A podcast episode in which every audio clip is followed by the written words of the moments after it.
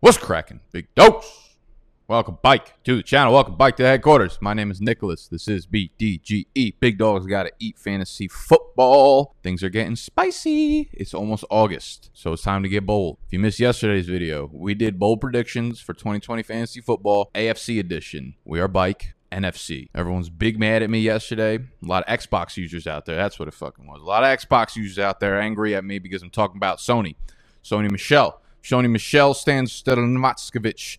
He's coming back with a vengeance 2020. You heard it. You heard it here. Today we're talking NFC. But I want to talk about some of my favorite bold predictions I saw you guys post on Twitter, because sometimes when I know what my videos are going to be for the week, like if I have a theme, I'll post it on Twitter and see what's marinating in those soft brains of yours out there. So I posted a tweet. What are some bold predictions you have for fantasy this year? If you're not following me on Twitter, make sure you do so at Nick_BDGE. Big dogs gotta eat. So I'm gonna read off some of my favorite ones that I saw posted yesterday. Most of them were just lazy. Most of them were just like, Joe Mixon finishes a top 5 running back. Kenyon Drake finishes a top 5 running back. Those are too fucking boring to include. Here's a tweet that I really like from Sterling Mosley at @y_not_me. That's the most fucking annoying name. I'm not reading the rest of that. But he put like 10 of them. I appreciated them because they were kind of out of the box. You got DJ Moore, the wide receiver one. Njoku traded to the Cardinals. Scary Terry with 150 targets this year. That's a fact, not even a prediction. Drew Brees doesn't finish the year as the Saints starter. That would be quite interesting. I really like that one. Josh Allen wins MVP. Kareem Hunt gets traded. Aaron Jones becomes a Niner. A.J. Dillon leads all rookie running backs in touchdowns.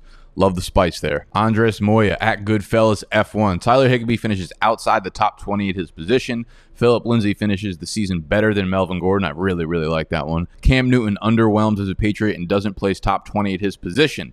He says, I win the championship in every league I'm in. I get an invite to visit the White House, and I take a selfie sipping rye whiskey and my feet kicked up on the POTUS's desk. It becomes my Twitter profile pic going into 2021. That, my friend, is what we call fucking swag, though we'd be sipping on tequila, not rye whiskey. How do y'all be coming in here saying this player is going to be top 12 or whatever, and they're like literally already being drafted inside the top 12? That would make that the opposite of a bold prediction. That would be a safe prediction.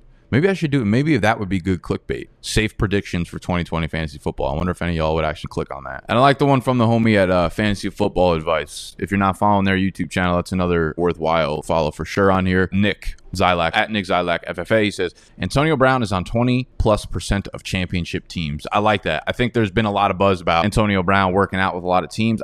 Man, he's ready. There's going to be a team that's desperate for a weapon, and I do feel like Antonio Brown does step on the field at some point this year. I don't know why, but that's been a growing sentiment inside my black hole of his stomach. I think Brown sees the field at some point in 2020. I don't know if he has to start with a suspension and then he gets on the field week 6, or if he's not signed until midway through the season, or he's not signed until week 10 or whatever. But it's pretty damn clear from the one game, the 6 routes that he ran with Tom Brady last year, the crazy man has still got it in him. EGA Fantasy Football. Kenyon Drake busts, loses his job to Chase Edmonds in week 6, and Edmonds runs the table as an RB1 to close the year. I love that. I think that's a nice bold prediction with real tangibility behind it. All right, so I'm not going to read any more off, but there was literally 153 different answers to it. So I love y'all for the engagement. I love you guys for commenting. If you did drop in, again, go follow me. I will actually link the thread there, so you can go directly to the link and then go see what everyone else wrote down there in the comment section. But I'm ready to get started with my bold predictions for the NFC. So y'all know the drill by this point. I'm still gonna fucking instruct you to tuck your damn shirts in, stop yelling, and let's eat.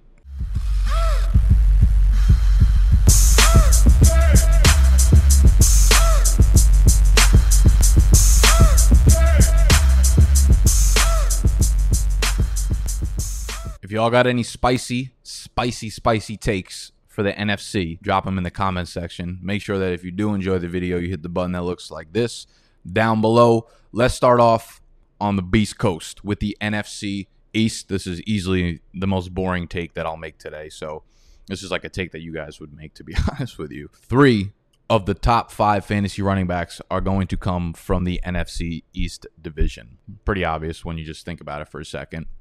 Adrian Peterson, Deion Lewis, and Boston Scott. That's all I got for y'all today. Nah, I mean, obviously, Saquon, Zeke, and the God, Miles Sanders. Saquon's ready to explode, man. The team's got an improved offensive line. Danny Dimes coming to his second year in the system. this is going to be a team that puts it together. They are an offense absolutely on the rise, and Saquon dealt with the high ankle sprain last year, man. That's what it was. He's a specimen. He's the best pure running back in the NFL right now. No questions. Listen, I love Christian McCaffrey. Production is off the chart. He might go down as the single best fantasy player of all time when all is said and done. But if you were starting a franchise tomorrow and you had to choose one running back to start it with, none of you mother fathers are choosing C-Mac over Saquon. That's big facts only. The high ankle sprain is what killed him last year. It was Saquon. It was Alvin Kamara. You look what happened. And there was a running back that's better than both of those guys. Run AMC, a movie every time he steps on the field. Anthony McFarland, baby, out of Maryland. He dealt with a high ankle sprain his final year at Maryland. Otherwise, his numbers would have been explosive, orgasmic. But this is what happens. You deal with the high ankle sprain, and it ruins the entire season. Saquon Barkley, back to full health, looking like a man amongst unborn children out there on the NFL football field. I don't even know why I'm wasting my time arguing about Saquon in the top five. It'd be more of a bold prediction if Saquon wasn't a top five running back. Then we have Ezekiel Elliott, perennial top five guy, high-powered offense. Offensive line, very good. This is a team that's going to move the ball and move the ball and move the ball and give him, again, I'd be surprised if he finished with fewer than double-digit touchdowns. If he finishes with 15 or 16, I wouldn't be surprised at all. I think he fits into that top five mold, no questions asked. And then we move over to Philly with your boy Miles Sanders. Talked a lot about Miles Sanders. I don't want to go too in-depth here because we've had videos where I talk about him for 27 minutes already, and there will be videos where I talk about him for another 27 minutes in the future. But Miles Sanders, they just didn't add any veteran running backs, man. I know y'all want to talk about a committee, but a committee with who? With who? If they add a veteran running back, okay, I will reassess things. I will move Sanders down my board because I need to be unbiased. I need to be objective about this. But right now they are screaming that Sanders is ready to explode. He is ready to fucking breathe fire out of his mouth like a goddamn dragon. This offense is going to be good. This offensive line is going to be good. I know the Brandon Brooks injury hurt, but they re-signed Jason Peters to play guard, and he's ready to make the move. And I was reading a couple different articles they put out. Mike Taggs did one on Fantasy Pros. They did their PFF yearly ranking going into 2020, the offensive line. Both were written after the Brandon Brooks injury, and both still have Philadelphia as a top 10 offensive line, if not higher. I think a couple of them had them at like 6 or 7. Whatever. This offensive line is going to be very good. They have no one else to give the damn ball to. Stop making a narrative that's not going to fit the mold here. Boston Scott, is he going to catch some passes? Sure, but Miles Sanders caught a ton of passes while Boston Scott was having his little breakout over the last month of the season. This is Sanders' season. This is Saquon's season. This is Ezekiel Elliott eating more than he's already been eating during COVID season. All right, let's get out of the East. Let's move across the coasts to the West Coast. Robert Woods will score the single most fantasy points of any player in this division that is not a quarterback. Other candidates that I'm going to have to play devil's advocate for here include Kenyon Drake, Chris Carson, DeAndre Hopkins, Cooper Kupp, Raheem Mostert, George Kittle. Could have been Deebo, but he got hurt. Lockett, Metcalf. A lot of players to discredit right here. I'm about to make a farce out of all of them. But you start with the running backs. You have Kenyon Drake. Listen, if y'all listen to me, you know I value showing that you can be the workhorse for the entirety of a season. We have like an 8-year sample size, maybe even 9 years at this point, of Kenyon Drake never handling the workload. Yes, I understand he was good over the second half of last year. Not enough for me to feel secure about Kenyon. Like, would you really, really bet on Kenyon Drake being able to operate as the workhorse for 16 games for Arizona next year? They still have a terrible offensive line. Like, they barely upgraded it. I still think that's going to be a problem. I also think Chase Edmonds is extremely underrated, extremely talented, and there's a good chance that he eats into the workload a little bit there. So I think there are more outs for Kenyon Drake not to be incredible in 2020 than there are for him to actually finish the season as the workhorse there. Chris Carson's incredible specimen, but obviously coming off the serious hip injury, and he's a guy that, you know, he's broken more than Mr. Glass. So I don't know if I have confidence in him actually staying healthy for the year. So I'll just bet against that. When you come to San Fran, like Raheem Mostert, there's no way I have confidence in him playing out for the whole year. Tevin Coleman's going to have his 3 touchdown games. Raheem Mostert's going to have his games of 150 yards from scrimmage. But listen, like, I don't think either of them are going to put it together. This is just the Kyle Shanahan offense. They're just going to spit, rinse, recycle different running backs. We have no idea who's going to end up as the running back one there. So I have very little confidence there. You have Metcalf and Lockett, similar to the way I explained Zach Moss and Devin Singletary in yesterday's video.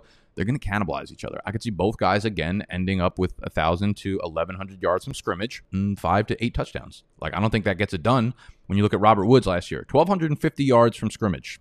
The touchdowns are going to go You know, we talked about this. I talked about this in a prior video where Robert Woods, it was like amongst the last 20 years running wide receivers that had, I'm not even going to get into the details, but it was a stat that basically all but guarantees Robert Woods' touchdown numbers are going up. And I will cover it in a little more depth in a minute. But you want to talk about DeAndre Hopkins. DeAndre Hopkins had nearly 100 fewer yards last year than Robert Woods did. I don't know if most people know that. Robert Woods had almost 100 more yards than DeAndre Hopkins did. And DeAndre Hopkins averaged 10 targets a game last year.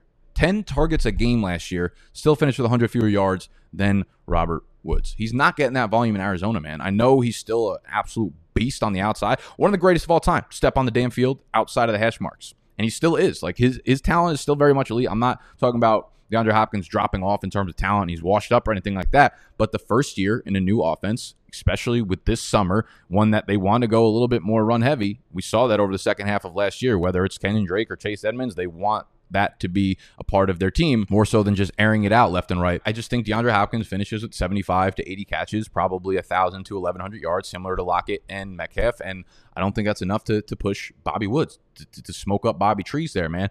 So I think the easiest path for Robert Woods not to hit this is obviously, you know, either Chris Carson or Kenyon Drake stays healthy for 15 or 16 games, and it's much easier for a running back to score fantasy points when they're on the field. However, I do think the out that might make the strongest case is George Kittle, depending on what happens with Deebo Samuel. Deebo Samuel, he's on a very tight timetable. It was like 8 to 10 weeks recovery, and still that might be pushing it. That's like right by the beginning of the season, so he might start the year on the PUP list. If that happens, Georgie K might be seeing 8 to 10 targets a game for the first 6 weeks of the season, and he might just come out the gate like a firecracker and explode. That could be an issue. But this is not all just about disliking these guys from this division, which is not the case for me. I don't dislike them. I just love Mr. Bobby Woods. Woods is the guy to own there. I think this is becoming more and more clear. If you look at the second half of last year, man, I could bring this up as many times as you guys will allow me before booing me off the YouTube stage. But after the bye, they just went 12 personnel, 2 tight ends, 2 wide receivers, pushing Cup to the outside. He is a primarily slot receiver. That's where he succeeds. He's not that good on the outside. Robert Woods became a legitimate top 5 fantasy wide receiver over the second half of the season. This is the splits after the bye. 15.5 half PPR, 19.2 PPR. This is while he was not scoring touchdowns. Look at those numbers. 7.5 receptions, 11.5 targets per game. 11.5 targets per game, almost 95 receiving yards. He's going to start scoring more touchdowns. That's a fact. And when he does that, if he's seeing the same volume that he did at the end of last year, it's going to be a problem for people that did not draft Robert Woods, for people that are not smoking Bobby fucking Trees. Okay, so let's move off the coasts. Let's move up north to the NFC North. I have 2 here. I'm going to do one really quickly and not actually give you any big facts behind it. It's just a big fact in itself. DeAndre Swift will be the highest scoring rookie running back in 2020. Highest scoring rookie running back in 2020. Over the second half of the year, he's going to operate as a top 5 fantasy running back, win some damn leagues. He's going to win you some leagues. He's going to get you one of these. He's going to get you one of these. My real bold prediction for this division is that Devontae Adams outscores Michael Thomas's 2019 fantasy numbers.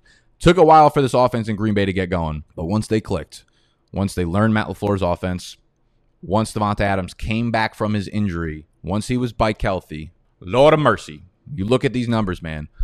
From weeks 10 through the conference championship, a 9-game sample size, 11.3 targets a game, 7.6 receptions a game, 97 yards per game, 7 total touchdowns in 9 games. That's 18.2 half PPR points per game. Michael Thomas last year, 18.8 half PPR fantasy points per game. And they added absolutely nothing to this offense that would suggest Devontae Adams is not going to see that much volume, if not more. Now that it is the second year in Matt LaFleur's offense, things are going to be clicking. They don't need that 5-6 week buffer time to get things rolling. And I also want to address another narrative that I myself, as well as a lot of people in fantasy, have kind of been pushing, that this is a very run-first, run-heavy offense. That's actually not the case. The running backs are very involved, but when we're talking about their actual game plan and their strategy, it doesn't actually revolve around the running backs. Last year, Aaron Rodgers finished 8th in the league in pass attempts, 569. The team was 16th in terms of passing rate. So they passed the ball at a 60% rate,